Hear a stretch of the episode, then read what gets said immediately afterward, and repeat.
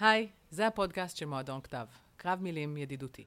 ברוכות וברוכים הבאים למועדון כתב 43, ספיישל חגי תשרי. הערב, לכבוד השנה החדשה, הבאנו לכם מתמודדים חדשים, בתולי ובתולות המועדון, שלרובם המכריע זו הפעם הראשונה על הבמה המכובדת והמלחיצה הזו. ענבל בוסיבה, עמרי לרון, אביתר חלימי, אושרית סרוסי, אורי גולד ומעיין אבן. כרגיל, חילקנו אותם לזוגות. כל זוג קיבל צמד מילים שצריך להכריע ביניהן, ולכל אחד הקצבנו שבע דקות בלבד לשכנע אתכם ואתכן שהמילה שלו או שלה היא האמת המוחלטת. לקרב הראשון, חטא או מצווה, קבלו בבקשה יזמית חברתית ובעלת חברת אופנה מצליחה, ענבל בוסיבה, שתטען בעד חטא. Bless me father, for I have sinned. חטאים. טוב, אה, הלם שנתנו לי לעלות ראשונה, אני חושבת שמיכל ויעל אה, מנסות אה, להתנקם בי על כל הפעמים שאמרתי להם לא. העונש שלהם יהיה כמובן שכל מי שיבוא אחריי יהיה אנטי קליימקס משוגע לערב הזה, אבל זה כבר לא בעיה שלי.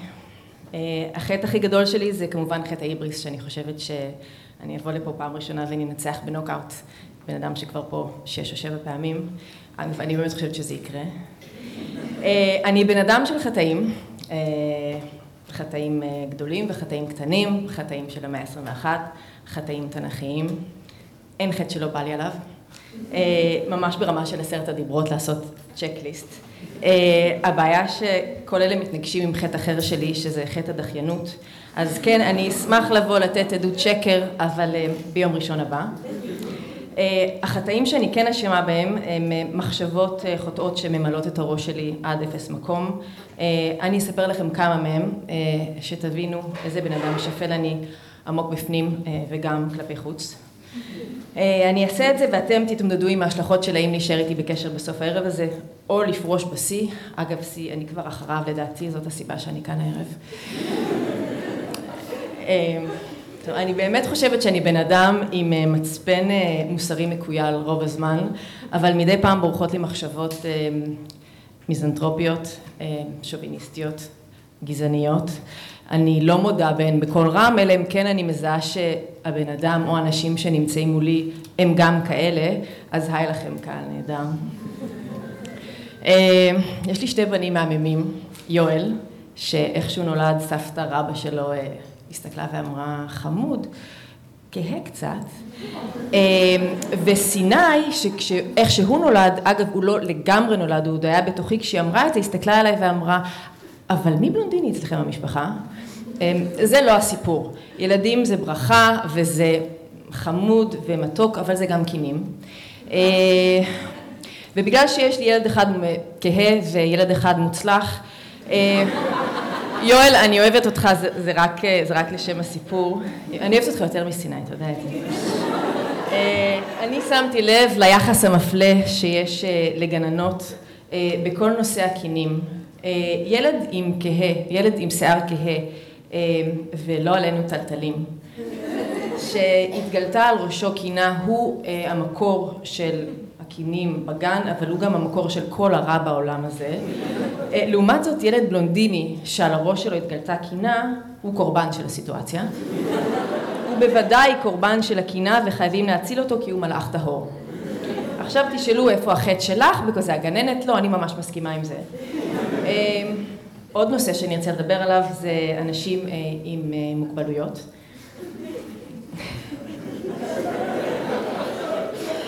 אה, לפני כמה חודשים לקחתי את יואל לטיול בר מצווה בפלורידה ואכלנו מלא מלא ג'אנק וכבר התחשק לנו לאכול אוכל בריא והגענו לאיזה מסעדה אינדונזית ואמרנו יש אוכל בריא ואנחנו מתיישבים, מגיע מלצר, אנחנו מזמינים, הכל קורה. אני רגע פותחת סוגריים בשביל לספר שבפלורידה אה, מאוד חשוב להם לשלב אנשים עם אה, מוגבלויות בחברה, יכול להיות שיש שם הרבה.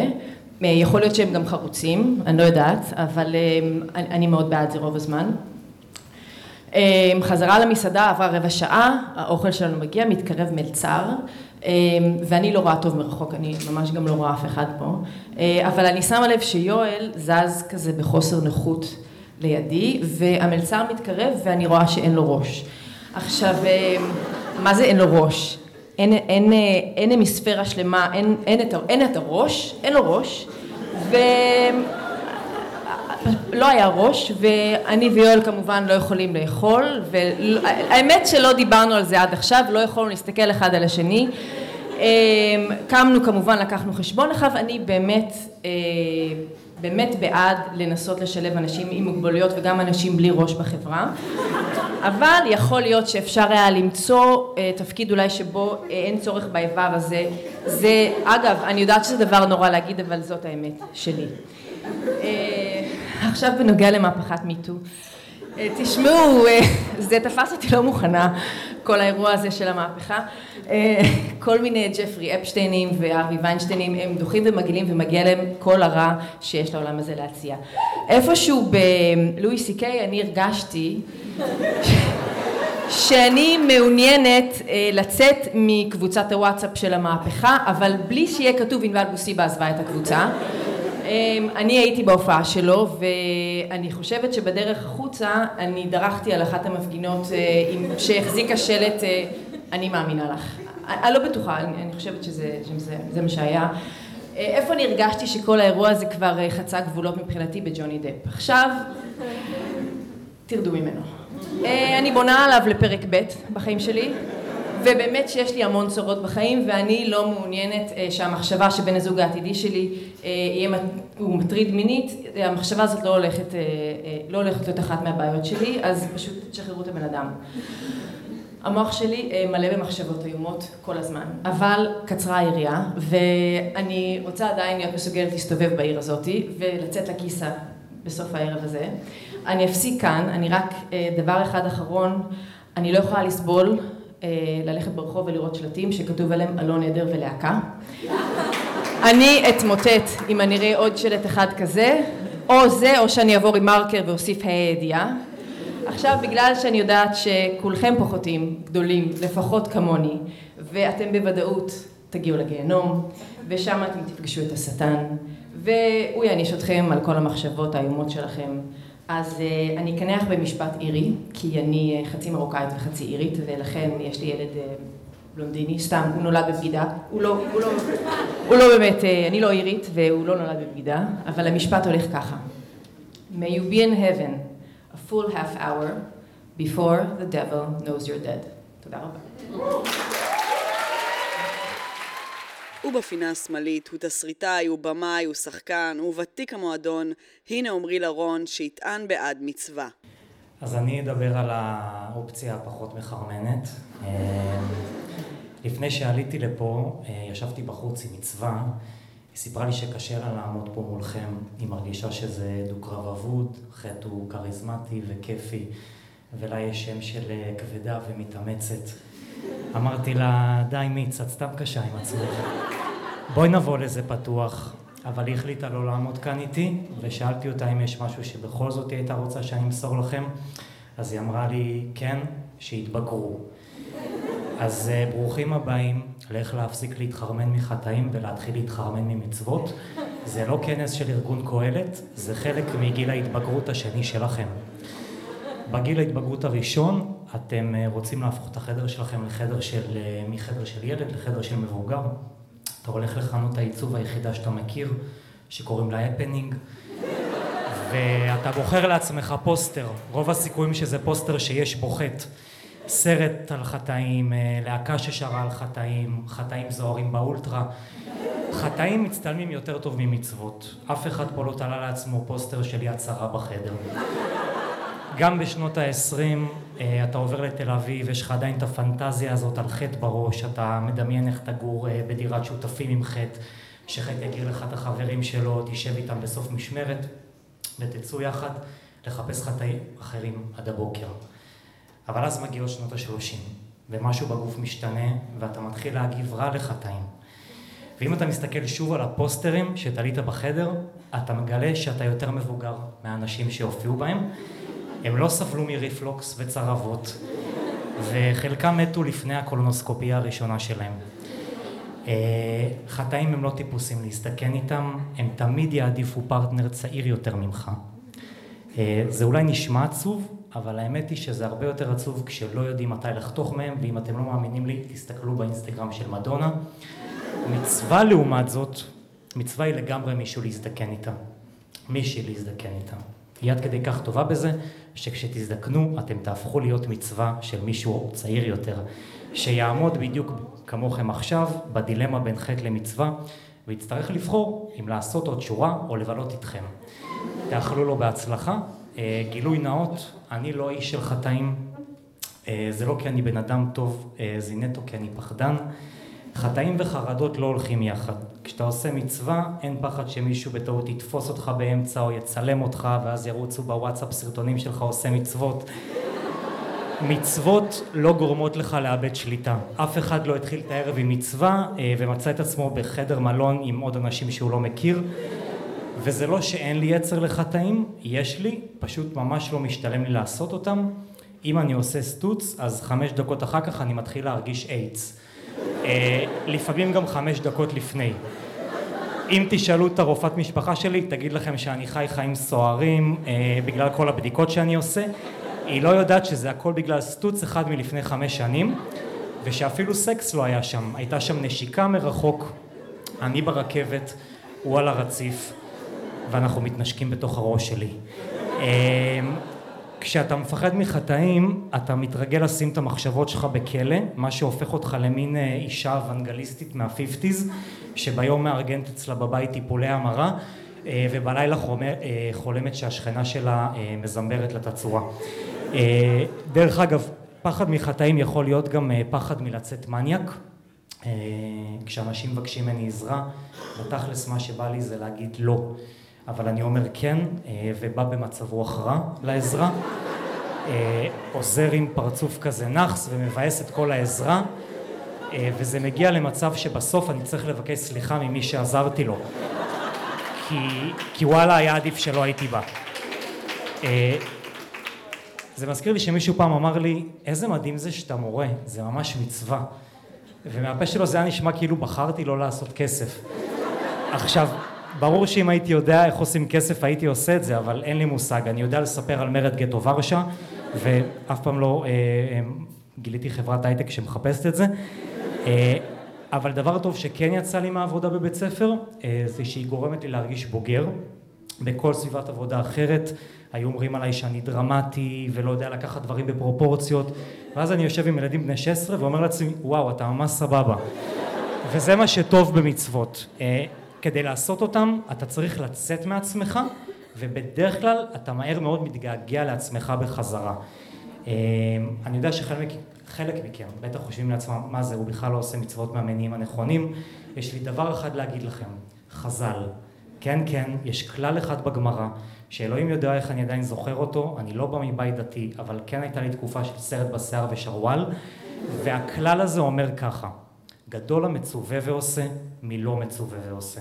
שבמילים אחרות זה אומר, אם אתה עושה מצווה או משהו טוב, רק כי אתה חייב, זה הרבה יותר נחשב ואפילו יותר נעלה ממישהו שעושה משהו טוב סתם כי בא לו והוא סוטה.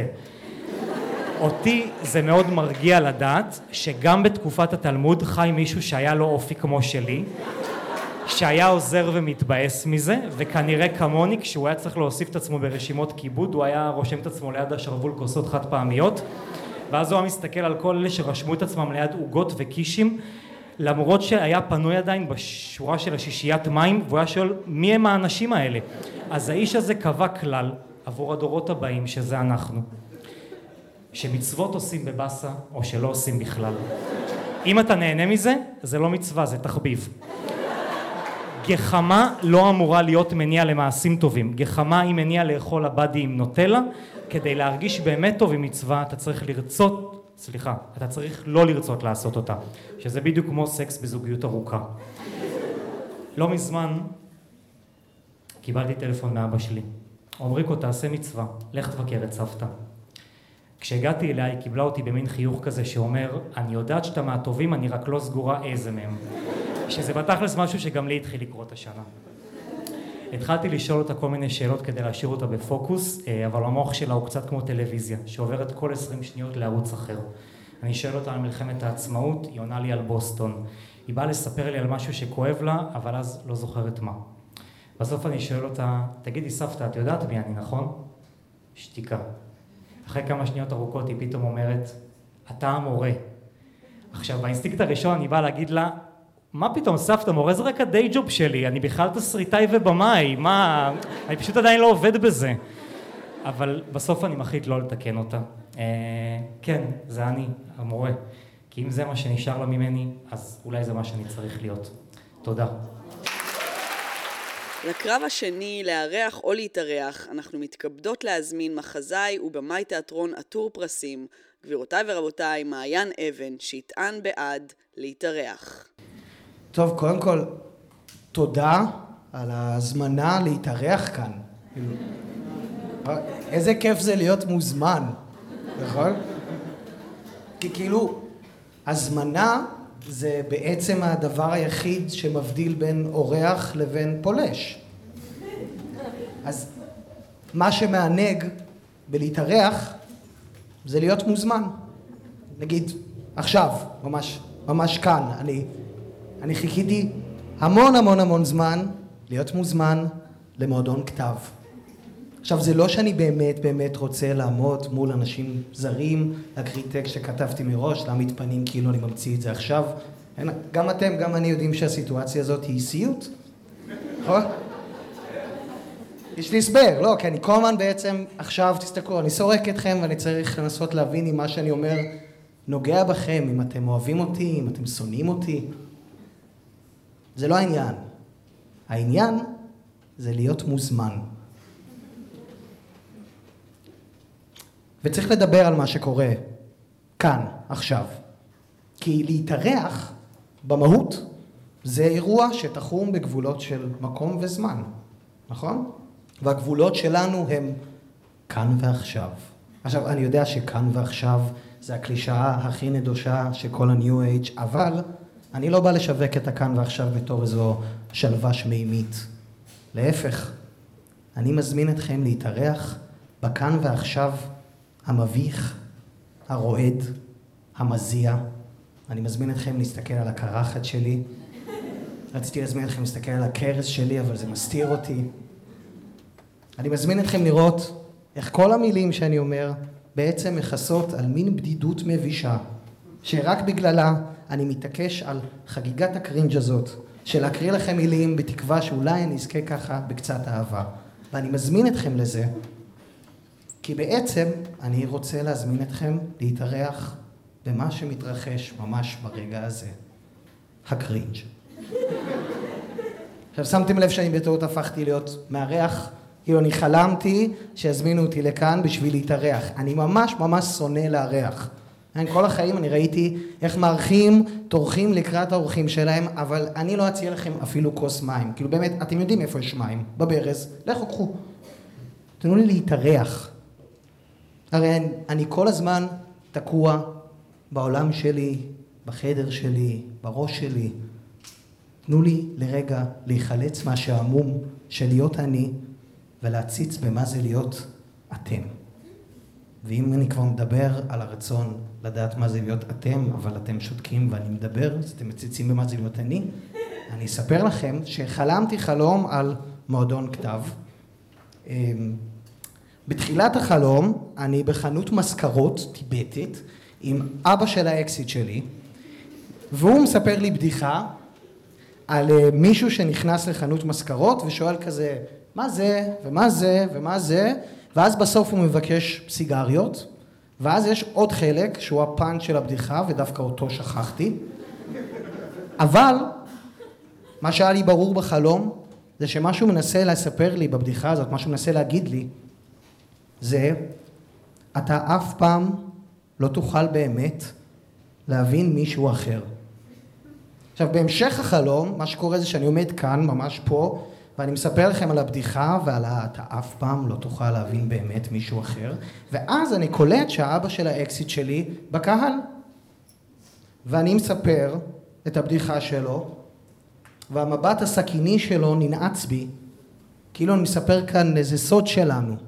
כאילו אני מזמין את כולכם להתארח במקום ששמור רק לו ולי.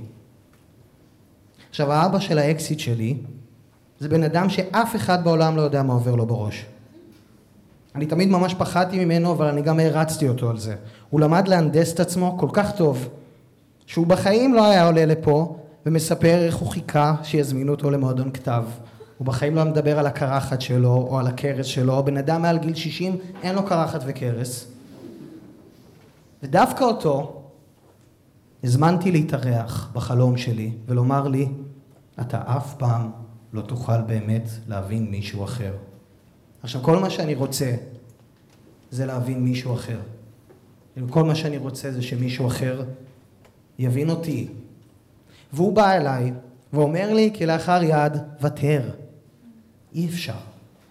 אי אפשר. כי בשביל להבין בן אדם אחר, לא מספיק להתארח בו. צריך להשתכן בו. צריך להכות בו שורש. אז אולי יותר מדויק להגיד, וסליחה כי הולך טיעונים ממש טובים, אפילו שאני שונא לארח, אבל ההפך מלהתארח זה לא לארח, ההפך מלהתארח זה זה, להשתכן, להכות שורש. אבל האמת שאנחנו תמיד יכולים רק להתארח, נכון? החיים במהות שלהם זה התארכות. הם מתארחים בעולם הזה עד שמגיע הזמן לחזור אל הריק שבאנו ממנו. ואולי בגלל זה אומרים על מת, הלך לעולמו. נכון? הוא התארח בעולם הזה לרגע, וזהו, נגמר, הלך חזרה לעולם שלו. ויכול להיות שאם הייתי מעז להיות היפי, הייתי אומר עכשיו, שאם נסכים לקבל את העובדה שאנחנו רק מתארחים בעולם הזה, יש מצב שיהיה פה קצת יותר סבבה. אבל אני לא מעז להיות היפי. אני לא מעז להיות היפי, כי אני עדיין רוצה להכות שורש בעולם. וזה בעצם מה שאנחנו עושים פה עכשיו, כן? אני מארח אתכם בתוכי לזמן קצוב של שבע דקות שבטח תכף נגמרות, זה לא משנה, משנה לי. מה שמשנה לי זה אם מה תצאו ממני אחר כך. אולי עם שום דבר. כן, אולי לרגע תישאר בכם שלבת שלי ואז תשכחו אותי, אולי כבר עכשיו אתם שוכחים אותי, אבל אם תיקחו איזו מזכרת ממני, כמו העציצים הקטנים שמחלקים בסוף חתונה, אז זה אומר שנשארתי בכם, וזה אומר שנטמעתי בכם, וזה אומר שהצלחתי איכשהו להכות בכם שורש, וזה אומר שהצלחתי איכשהו להכות שורש בעולם. אז uh, תודה על ההזמנה להתארח כאן, תודה לכל מי שנעתר ונעתרה להזמנה להתארח בי, תודה לכל מי שייתן לי עוד קצת להתארח בו אחר כך, ובעיקר תודה לכל מי שתיתן וייתן להציץ המזכרת שלי, להצמיח בו שורשים. תודה. ומול מעיין היא אמנית מצליחה, מאיירת ומעצבת גרפית שכותבת דברים באינטרנט בעילום שם. הנה אורי גולד, שתטען בעד לארח.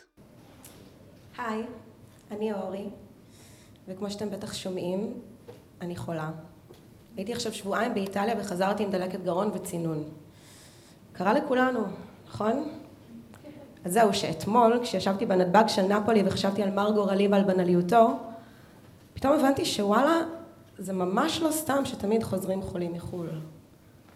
הרי מה זה חו"ל? מקום שמתארחים בו.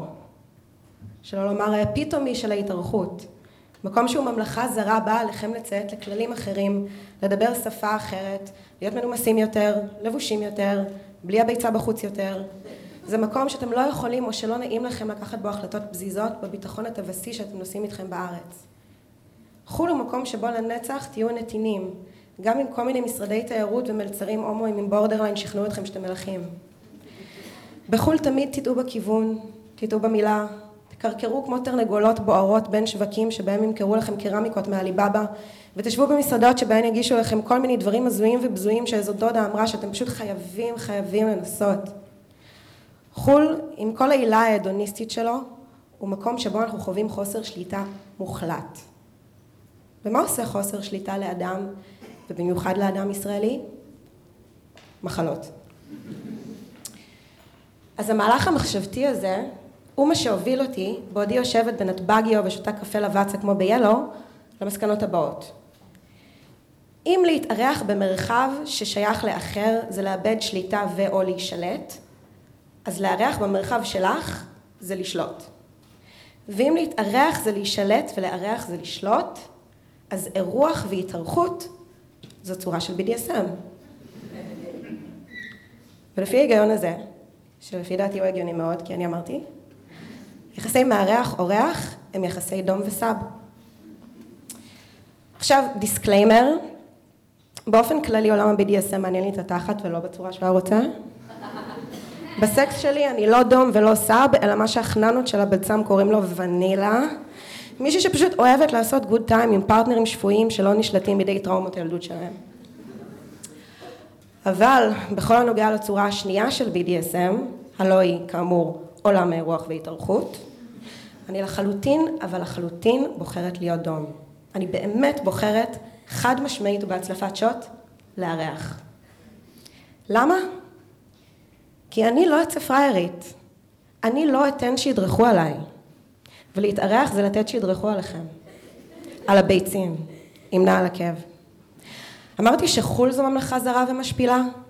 אז להתארח בבית של חבר זה להיות כלואה במשך מי יודע כמה זמן בממלכה פיצית ומסריחה בפלורנטין, שאפילו קפה לבצה אין שם, ולשחק אותה כאילו אין לך עצב קטן בלב ושערות של דני גדול בפה. ולהתארח אצל האימא האומנית של הבן זוג זה להתנהג במשך חמש שעות כאילו את מתרשמת לטובה ממקום שעל כל סנטימטר מקורותיו מושפרץ עולמה הפנימי המחריד שאת מתאבססת על מה וכמה דבק במי מילדיה. כשאת מתארחת את חוזרת להיות ילדה קטנה ומפוחדת. אבודה בתוך ביתן מראות קרקסי שכל ההשתקפויות בו אינן שלה אלא של הצדדים החשוכים ביותר של מערכיה. זו חוויה מטלטלת, עמוקה, ביזארית. זה להיות נטע זר פיל בחדר, אילתי בתדר, לטבוע במרחב וחוקים וריחות של אנשים אחרים ולהצטרך לחייך ולהגיד תודה בזמן שאת נאבקת על חייך. זה ים יבשה של אינטימיות וזרות, כשבים את חתול וביבשה את צלופח. ומה כבר רצית? לפגוש את הקליפה החיצונית החביבה של זוג חברייך ולאכול אצלם בחינם? זה בי עלייך, את יושבת פה עכשיו עם כוס הרוזה שלך והמגדל המודלקת שלך ונעל לצלילי החליל של נועה וחליל בזמן שהם חושפים בפנייך את רק שנייה, מה הם חושפים? מה הם חושפים? את קשת הנוירוזות שלהם, קשת שבסופה אין לפריקון עם כד זהב אלא גירושים. את לועסת, את מחייכת ואת רוצה לברוח. יש לך פוק ואת לא יכולה לעשות. גיהנום. עכשיו לארח זה הסיפור ההפוך. לארח, אם עושים את זה נכון, זה טריפ של שליטה. ומי לא רצתה אי פעם לשלוט? נשים, אני מדברת אליכם. ולא לשלוט במובן המיני, גם לא באיזה קטע גרנדיוזי. לשלוט בקטנה, לעקוץ איזו שליטונת, לתת איזה טון. תחשבו על זה רגע. למה נשים מודרניות עדיין מארחות, מפנקות, עושות הכל, למה חבר של חברה שלי מתעקש לעזור לה עם הכלים והיא מיד משתיקה אותו ומושיבה אותו חזרה על ירחי החזיר הקבביות שלו שהוא גידל בגללה? כן, כמובן שזה יושב על ירחי החזיר הקבביות של הפטריארכיה, אבל לא רק. כאישה אובזרבטיבית עם עבר של ילדה קצת פסיכוטית שכתבה תזה שלמה בבלוג שלה בישראבלוג אחרי כל ארוחה משפחתית, אני יכולה להגיד לכם בביטחון, שליטה, נקמה, סירוס. זה למה נשים אוהבות לארח. אתה יושב פה. אתה לא נוגע, אני נוגעת. אתה אוכל את האוכל שאני בחרתי להגיש. אם אתה לא אוכל, אתה מוכה קלון, בעייתי, מפונק, אשכנתוז. אני מאה אחוז. ואתה גם חייב להחמיא, כי ככה מקובל חברתית. אתה יושב פה, אתה אוכל מהצלחת, אתה מחמיא למארחת ואתה סותם את התחת. זה מהלך עניינים בממלכה שלי, בה אני בטופ סולם ההיררכיה ואתה עכבר קטן ואסיר תודה. כמובן, כמובן הכל under the surface כזה, on the surface זה אוי, אני מקווה שטעים, אני הכי לא הספקתי, תכננתי יותר. כל ההתרפסויות האלה עשו לי טובה. אנחנו יודעות טוב מאוד מה מאזן הכוחות פה, ולכן צריכות לטשטש אותו עם קצת ענווה, עם קצת קלאמזי. אבל הכל אקט. באותה מידה שאנחנו עומדות פה עם חולצה פרחונית מזרה, יכולנו לעמוד פה עם שוט וחליפת ויניל עם חורים לפטמות. ולא בשביל המייל גייז, בשביל העונג שלנו, בשביל שנרגיש גם באזורים הארוגניים ביותר את עבשות הרוח שמייצרות המלכות של המלכה, הלא אנחנו. והמחיר של כל השפע הזה, של כל הטוב הזה, של כל המקפצה הזו על מרומי סולם ההיררכיה האנושי, הוא פעוט. מה, לבשל קצת? לנקות קצת? להתמודד עם איזו סיטואציה מוזרה? יאללה, אותו דבר כמו לשבת בנואבה, רק שאתה קרצוף במסיר שומנים אחר כך בסל איזה מחבת ולא לעצמך. וכמובן, גברים, גם אתם נהנים להיות מעריכים מלכים. להראות כמה אתם לארג'ים, כמה אתם חבר'ה מענים, כמה אתם טווס יפה על פדסטל בשדרות חן, אבל עדיין נותרה בכם הצניעות מהקיבוץ. גם אתם נהנים מהעילה הזו, כשבעצם זו עבודה בעיניים מה שאתם עושים פה. כאילו עמלתם, כאילו זה... סך הכל משמיים נתנו לכם סוף סוף תמריץ לנקות את הבית, להכין משהו לאכול במקום להזמין וולט בפעם ה-900 לחודש, לעשות קצת הוואן טוב, תראו את הספת רייש שלי, כל זה. אתם יכולים לעשות מה שבזין שלכם אל מול קהל שבוי. אתם יכולים לשבת מזרחית על הספת רש. אתם יכולים לשים מזרחית. זו הטריטוריה שלכם. בשביל מה אתם משלמים 7,000 שקל בחודש שכר דירה? בשביל זה. בשביל לשים את כפות הרגליים על השולחן בסלון ולהגיד זה הבית שלי, אני הנועה קירל, אתם פרק הירקון, אני אדום, אני הסב. את, אתם הסב, חס וחלילה. ואם נהניתם, זה בונוס. אמרו לי שאני יכולה להמשיך קצת אחרי זה, תוותרו לי. זה עכשיו במהירות טיל, כאילו, מהירות שיא, סבבה? אז תהיו איזה. וכן, טוב, אפשר ליהנות גם כאורחים, בטח שאפשר, אבל מתי אנחנו נהנים? נכון? כשגורמים לנו להרגיש בבית. כשאיכשהו כל האינטראקציות מתחברות לכדי מנגינה יפה ואנחנו מוצאים את עצמנו בישיבה מזרחית על ספה שאינה שלנו, הכל ממש בסדר ואין חרדות, ופתאום אנחנו מבינים שהממלכה הזאת היא גם שלנו. זה הווין ווין סיטואשן של מעשה האירוח, בו אנחנו שמים בצד את הבצם ומתמסרים האחד לשנייה בתוך מרחב ונילי ובטוח. ובניגוד ליחסי מין, פה דווקא הווניל הנעים הזה הוא הרריטי, הדבר שיגרום לאנשים לצאת ממך ולהגיד וואו, היה מעולה. אז בעודי יושבת בשדה התעופה הנפוליטני ויונקת את שארית הלבץ ההכרה והזרה שלי וחושבת על הפעמים האחרונות בהן אירחתי חברים, שמתי לב פתאום איך תחושה חמימה מתפשטת לי בפנים. רגע, כשחשבתי על לשלוט לא זז לי ככה הלב. מחשבות התחילו לרוץ בי. אולי אני בעצם באמת אוהבת את האנשים שאני מזמינה אליי? והרבה יותר משאני רוצה לשים אותם ב hostage situation ולעשות עליהם פוזות, אני רוצה להכיל אותם ולהצחיק אותם ולקרב אותם אליי? אולי אני גם רוצה להנאיק אותם קצת? אולי אנשים שיצרו אצלי את טראומת ההתארכות בביתני המראות הקרקסיים התכוונו רק לטוב וסתם יצא להם עקום?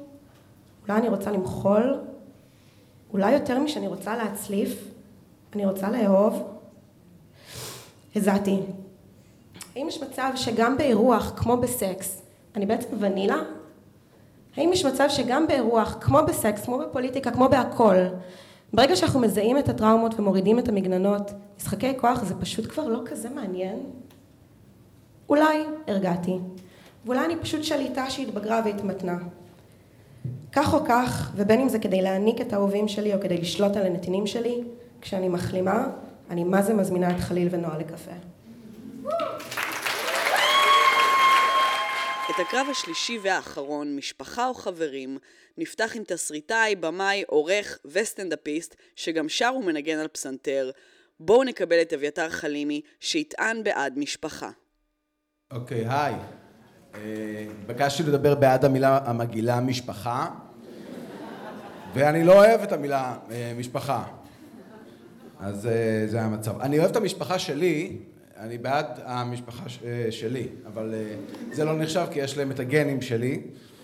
ובתוך מכלול הריחות הביתיים, הקרבוליות וצנצנות מברשות השיניים המשותפות שמרכיבות את המילה משפחה, המשפחה שלי היא מעבר רק אחוז זניח. למעשה המילה משפחה מורכבת בעיקר מהמשפחות שלכם. וזה מה שהופך אותה עבורי למילה די מגעילה. תסתכלו על, נסו להסתכל על מישהו זר בקהל אה, לידכם. נסו לדמיין את עצמכם על הספה בסלון החנוק של המשפחה שלו אחרי ארוחת שישי, מול הטלוויזיה חולקים שמיכה עם אבא שלו וצופים בסברים הרנן, זו תחושת החלחלה שעולה בי כשאני שומע את המילה אה, משפחה. משפחה היא מילה שמרגע שנאמרת בפומבי מייצרת קרבה שלא לצורך. היא... וסברים הרנן כסדרה שעוסקת במשפחה, היא מעוררת אצלי את אותה תחושה. הבעיה שלי עם סברים הרנן זה לא בהכרח הבדיחות, זה פשוט העובדה שכל כך הרבה שחקנים שאני יודע שאין ביניהם קשר דם, יושבים שם ומעמדים פנים שיורם גאון החליף להם פעם חיתול. אז אה, משפחה זה לרוב דבר זר מאוד, התינוק של האחר הוא הגיהנום, ואם אירחתם פעם אה, ראש של תינוק זר, אתם סוטים. כל פוליטיקאי שאי פעם נשק תינוק זר, שהוא לא מכיר, כאילו בא לומר לי, תראה, אני לא כשיר לתפקיד ציבורי. אבל פרט לגועל מהמחשבה לתערובת הנפיחות המשפחתית שכולכם דוחסים לתוך חלל הסלון המשפחתי שלכם אחרי כל ארוחת שישי כבר כמה שנים טובות, פרט לבחילה מהמחשבה להתבקש אה, לשאת ולו לרגע אה, אחיין מזיל ריר של אה, מישהו מיושבי הקהל הנכבד הזה, המילה משפחה תמיד עוררה בי גם מידה נאה של שעמום, שזה עוד לא בעד משפחה, אבל זה כבר קצת יותר ניטרלי. שעמום, כי למרות שאני מאחל לי ולכל החברים שלי להתחתן ולהקים משפחה, חתונה וילדים זה גם הדבר הכי גרוע שיכול לקרות לדמות שאתה אוהב. ג'ימי אלפר תתחיל כפרנקסטר של המשרד, נכון? הוא היה ניהליסט שלא רוצה קריירה. מרגע שהוא ופעמים התנשקו זה היה ברור שפרק שהוא לומד איך לקפל כביסה מעבר לפינה. בערך פגשתי את אימא ברני סטינסון לא נהיה מעניין יותר אחרי שהוא התחתן עם רובין. הוא היה דמות אה, מעניינת לפני זה, כשהוא היה סוג של אה, אנס נשים שמגולם על ידי הומו. אז זה בסדר, כי אתה יודע שהוא לא מתחרמן במהלך הצילומים. סטנדרטים של היום זה לא עובר, אבל אני אומר, אז זו הייתה התחלה אה, יפה. משפחה היא קצה החבל של עלילת חייו של מי שהקים אותה. הדבר שאתה עושה כשכל התרחישים שהדמות שלך יכלה להיקלע אליהם ייצאו את עצמם ואתה מבין ששלושים עונות זה די ויותר והגיע הזמן לפחות עונה אחת של ג'וי. אלה מכם שהקימו משפחה יודעים שכן, יש לכם עדיין קריירה וחיים, אבל בגדול מרגע שהגיע ילד, העלילה שבה אתם חיים החליפה אתכם כדמות ראשית. לקחתי את הילדה לטיפת חלב, יכול להיות סיפור מעניין, עבור הבת שלך, שהלכה לטיפת חלב. זה הסיפור שלה, בבקשה אל תספר לי אותו, אני חבר שלך, לא שלה. היא הלכה לטיפת חלב, היא עשתה קקי, היא אמרה אבא, היא ספגה לתוכה את התאום שלה ברחם. אם אתה לא אוהב גזר, אבל בזמן האחרון כן מסכים לאכול מלפפון, אני מוכן להקשיב. אז תגידו ילדים הם העתיד שלנו, אני אענה לא, ילדים הם העבר שלנו. זקנים הם העתיד שלנו. זה עתיד מאוד משעמם. אבל פרט לגועל ושעמום, אגב,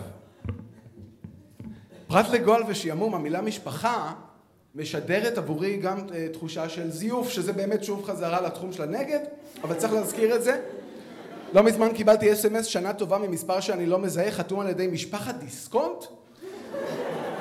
אם יש איזושהי הצדקה לצאת נגד הזכות של מישהו להקים משפחה בישראל, אני מציע שנתחיל קודם כל במשפחת דיסקונט, משפחת בזק, משפחת קוקה קולה, הגיע הזמן שנזדעזע פחות משתי לסביות שהביאו ילד עם חבר הומו וקצת יותר ממבצעים מיוחדים רק לילדי הוט. ילדי הוט, איך ייתכן שלביטוי הזה יש מקום? למה אתם מתייחסים לילדים של הלקוחות שלכם כאל הילדים שלכם? מדוע אתם משלבים את המילה ילדים והמילה הוט באותו משפט? כולנו יודעים מה יעלה בגורלי אם אני אנסה להשיג לקוחות בכך שאפתה את הילדים שלהם במבצע מיוחד רק לילדי חלימי. אגב, הברכה הכי גרועה שראיתי השנה הייתה חג שמח ממשפחת רמי לוי. פשוט תכתבו חג שמח ממשפחת לוי. אתם לא צריכים להעמיד פנים שרשת הסופרמרקטים שלכם היא משפחה, היא קרויה על שם איש משפחה שהחליט להעמיד פנים שהוא סופרמרקט. אבל תופעת המשפוח הזאת כמובן לא קרתה במקרה, היא נמצאת ב-DNA של המדינה שלנו מאז ומתמיד. אנחנו הרי חיים במדינת משפחה. מדינה שמאמינה בסיפוח של מרחב אישי, שרוצה לקבוע עם מי אתה יכול להתחתן, מתי אתה יכול להתגרש ואיך צריך לקבוע אותך כשתסיים עם כל זה. היא גם אוהבת להזכיר לנו באילו תוכניות כולם צופים, להופעה של מי כולם הולכים, באיזה מלון כולם נופשים וכמובן מי הכי מקובל. שמתם לב פעם שבאולפן שישי כשקושימרו מספר מי יהיה הערב במהדורה, נכון יש את המוזיקה הדרמטית הזאת? היא, היא לא, כשהיא עוברת מהנושאים הביטחוניים, היא לא, נר... ועוברת לה, אה, להצגה החדשה של מלי קליינשטיין, היא לא נרגעת. זה עדיין אותו לחץ. זה כי הכל חשוב באותה מידה, המשבר החוקתי, האלימות בנגב, מה עובר על רונה לי שמעון בחזרות. אולפן שישי לא בא לצעוק עלינו את החדשות, היא באה לצעוק עלינו, תהיו שייכים. אתם חלק מהמשפחה הזאת, ואם אתם לא רוצים לשמוע על מה קורה אצל הבנאים, בשנה הבאה אולי אל תבואו לחג בכלל. חשוב למדינה שנהיה ערבים זה לזה, אחרת היא תצטרך לדאוג לנו. אז כן, חלק מהאנשים פה הצביעו לגנב וחלק הצביעו למחבל, אבל הגנב והמחבל הזה הם גם אחים שלך. ובמדינת משפחה חשוב שתזכור מי האחים שלך. לכן היא גזרה על כולנו ישיבה סביב שולחן ארוחת חג נצחית שמי שקם ממנו הוא בוגד. כל ישראל אחים ותעביר לי את מח העצם. בינתיים אגב, אה, נורבגיה, שם אף אחד, לא משפחה של אף אחד, הצהירה לאחרונה שאחוז הילדים הרעבים בה עומד על קרוב לאפס. אה, בישראל המספר הזה עומד על משהו כמו 20 אחוז. אני לא מכיר הרבה משפחות ש-20 אחוז מהילדים ברעבים, והשאר בסדר. מצד שני, 20 אחוז ילדים רעבים זאת בעיה שקשה לפתור. איזו מין מדינה ממגרת רעב ילדים כמעט לחלוטין, ואז עוצרת? כאילו, מה זה אומר כמעט ואין אצלנו ילדים? זה נשמע כאילו נשארו שם איזה 20-30 ילדים רעבים. אולי פשוט תזמינו להם משהו. אז uh, בתוך המכלול הזה של uh, גועל, שעמום, זיוף והזנחה פושעת של ילדים שמתארים את המילה משפחה, uh, ישנו אחוז זניח על פית המילה שאני מוצא את עצמי בעדה, והחלק הזה שייך כולו למשפחה שלי וזאת שאני ובת זוגי נקים יום אחד. קמצוץ אוטונומיה שעליו אני מתבקש לוותר כאן בתרגיל הכתיבה הפומבי הזה מול ראשי משפחת מועדון כתב הצמאה לקרביים, אז קרביים, אז אה, הנה, אני, אה, כן, אני בן 39 ועדיין אה, לא הקמתי משפחה. יש לי חברה טובה שעשיתי את ההסכם שאם עד גיל 40 לא היא ולא אני מתחתנים, אז אני רוצח אותה ומתאבד.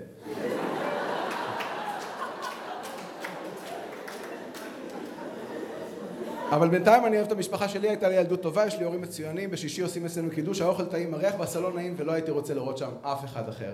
תודה רבה. ולסיום, היא תסריטאית, יוצרת, שחקנית וקומיקאית שהביאה לחיינו נכסי צאן ברזל כמו מלעיל, אושרית סרוסי, שתטען בעד חברים. היי, hey, אז בשאלה חברים ומשפחה התבקשתי לטעון בעד חברים. אה, חברים ומשפחה, קונפליקט שאני מכירה טוב טוב מגיל 16 כשירדנו לאילת כל המשפחה לחופשה במלון גנרי הכל כלול. שבוע שיכל לעבור בשלום על חביתה ומעדן ג'לי בחדר אוכל עם לא חברות שלי שהחליטו גם לרדת לאילת בדיוק על התאריך הזה. יצא שכל יום התחבטתי בשאלה עם מי לבלות. לצאת עם חברות לטיילת ולהכיר בנים מכל הארץ שיבקשו את המספר שלי וכנראה מאוד 15 בנות באותו הערב או לבלות עם המשפחה אבל חשוב להגיד שלא מדובר בסתם בנים, אלא בבנים עם קעקוע חינה, של נחש, על כל הזרוע, וכן שרשרת עם השם אביחי, שמונחת על גופייה זוהרת, שמבליטה את השיזוף שמן גזר, ואם זה לא מספיק לחרמן, אז גם רסטה קטנה, מחומצנת, שעוד רטובה מהקפיצה מהגשר. פחד אלוהים, איזה חרמון. או לבלות עם המשפחה במלון, בבריכה עם ריר ושירים של אלון דה לוקו שמושמעים בלוב. מיותר לציין מה בחרתי, התשובה נמצאת בגוף, גוף שזוף עם גופייה זוהרת. כל יום, כל יום חזרתי למלון בשש בבוקר ונטרקתי לישון עד שלוש בצהריים שאימא שלי צעקה לי יאללה קומי קומי למה באת איתנו בכלל? את מעדיפה להיות עם חברות שלך טיפת חשומה אין לך והיא צדקה העדפתי את החברות כי אני אסביר לכם משהו חברות שלי הן חברות שלי לימדו אותי פעם ראשונה להדליק סיגריה מתוך סיגריה שזה דבר שההורים לא היו מלמדים אותי בחיים הן אלה שהסבירו לי שטלטלים זה מתוק וקופצני, אבל בנים נמשכים לשיער חלק ושלא יספרו סיפורים. שמו לי את השיער על קרש גיוץ והעבירו עד שכל החדר התמלא עדים. הן הסבירו שגרביים בחזייה זה שקוף ועדיף לשים חזייה על חזייה ליצירת מראה מושלם של מלאות, נשיות ואחיזת עיניים. הן גילו לי ששיחה ממספר חסוי עלולה להיות מהחמאס וכשלא היה רישיון לימדו אותי שיטה איך לתפוס טרמפים ככה שיעצרו לך אבל לא יאנסו אותך. חשוב. בקיצור, ההורים שלנו אמנם נותנים לנו חיים, אבל חברים מלמדים אותנו איך לחיות אותם. כשגבר שאהבתי לא רצה אותי, אימא שלי אמרה לי, יאללה, שילך כפרה עלייך, מי הוא בכלל? לא יודע להעריך בחורה כמוך עם ארבע יחידות אנגלית. ואילו אה, חברה שלי פשוט אמרה את האמת, אה, אושרית, את הבעיה שלך זה שיש לך את התכונה הזאת של הנואשות. את נואשת, יש בך רפיסות, יש לה קול בס לחברה. תקשיבי, חוק לחיים, ככל שאת תרצי אותו, הוא לא ירצה אותך, הבנת? לא הבנת. אם את תרצי, הוא לא ירצה, אז תרצי שהוא ירצה. לא הבנתי, הבנת? לא הבנת. חברות חכמות, יש לי אה, גאונות של פעם בדור. דחוף דחוף ריבאונד עם העקום הזה שהתחיל איתך בפיצריה המוצ"ש. בקיצור, ההורים מביאים אותנו לעולם, אבל החברים מלמדים אותנו איך להשתפשף בתוכו. אומרים שמשפחה לא בוחרים, אבל אני טוענת שגם חברים לא בוחרים, ואני אוכיח. כשהגעתי לבסיס הצבאי פעם ראשונה, הסתכלתי על הבנות ואמרתי, אני אהיה חברה של המדריכות חי"ר. וואלה, הן היו נראות הצגה, יפות בלי איפור, חטובות, בטן שטוחה, חזה שטוח, בקטע טוב. בכלל, הכל איתן היה בקטע טוב, הייתה להן מוטיבציה לשירות משמעותי, רוח צה"ל בעיניים. בקיצור, בני גנץ בבחורה. ארץ ישראל היפה, או יותר נכון אקוסית, ואני סימנתי אותן, רציתי להשתחל לחבורה שלהן, ואפילו שמו אותי איתן בחדר, שזה באמת match שהכי אמור לקרות. אבל משהו לא קרה. משהו בחפשנות, בייחוד שלי, לא התחבר טוב עם המרץ שלהן. בנות עם vibe של שייק ירוק מהסוג הקיצוני של נבט חיטה, ואני יותר הייתי שוקולית בכוס חד"פ עם ופל מצופית בצד. מכירים מצופית? זה רמה, תת רמה של ופל. החיבור איתן לא קרה, ובמקום זה אתם יודעים מי נהיו חברות שלי בבסיס? שלומית ושמרית ומיטל, שתקנו מכשירי קשר באפסנאות. או אה, כמו שנהגנו להציג את עצמנו, שלומית, שמרית, אושרית ומיטל. רוח צה"ל לא הייתה להן, אבל הייתה טבלת ייאוש, וכל יום הן סימנו איקס וספרו ימים עד לשחרור, ולחופשה, החמ... ולחופשה החלומית שלהן סופש בפאפוס. אני זוכרת חמשוש אחד שיצאנו לרחובות, נסענו מהדרום למרכז, וכמובן לאיפה נצא? לרחובות, מרכז היקום, הטבור של העולם. בדרך עצרנו ב-Yellow לתדלק, לא את האוטו, אל תהיו תמימים, קנינו אה, ערק עם נסטי, שילוב קטלני, עמות ומלעיגים, וישבנו לשתות על הספסלים בחוץ. הארנו את המקום עם הפנסים של האוטו שהיה מונע וניגן ווקה ווקה של שקירה. אני זוכרת שהסתכלתי על הסיטואציה וחשבתי, עם המדריכות חיל לא הייתי יוצאת לפה. איתן הייתי שותה עכשיו מכוס משולשת עם קש גמדי באיזה בר קוקטיילים של חבר של חבר. אבל זה לא הגורל שלי. הן, זה הגורל שלי. זה השיבוץ שקיבלתי מאלוהים בבקו"ם של החיים. קחי, זה השירות שלך. בגלגול הבא תוכלי לערער, לבקש להיות נועה קירל, משהו גדול, אחינועם ניני. אבל כרגע, נאחל לך בהצלחה. כי כדי שתתרחש חברות צריך לקרות קסם, צריך שתהיה כימיה, וזה לא תלוי בנו.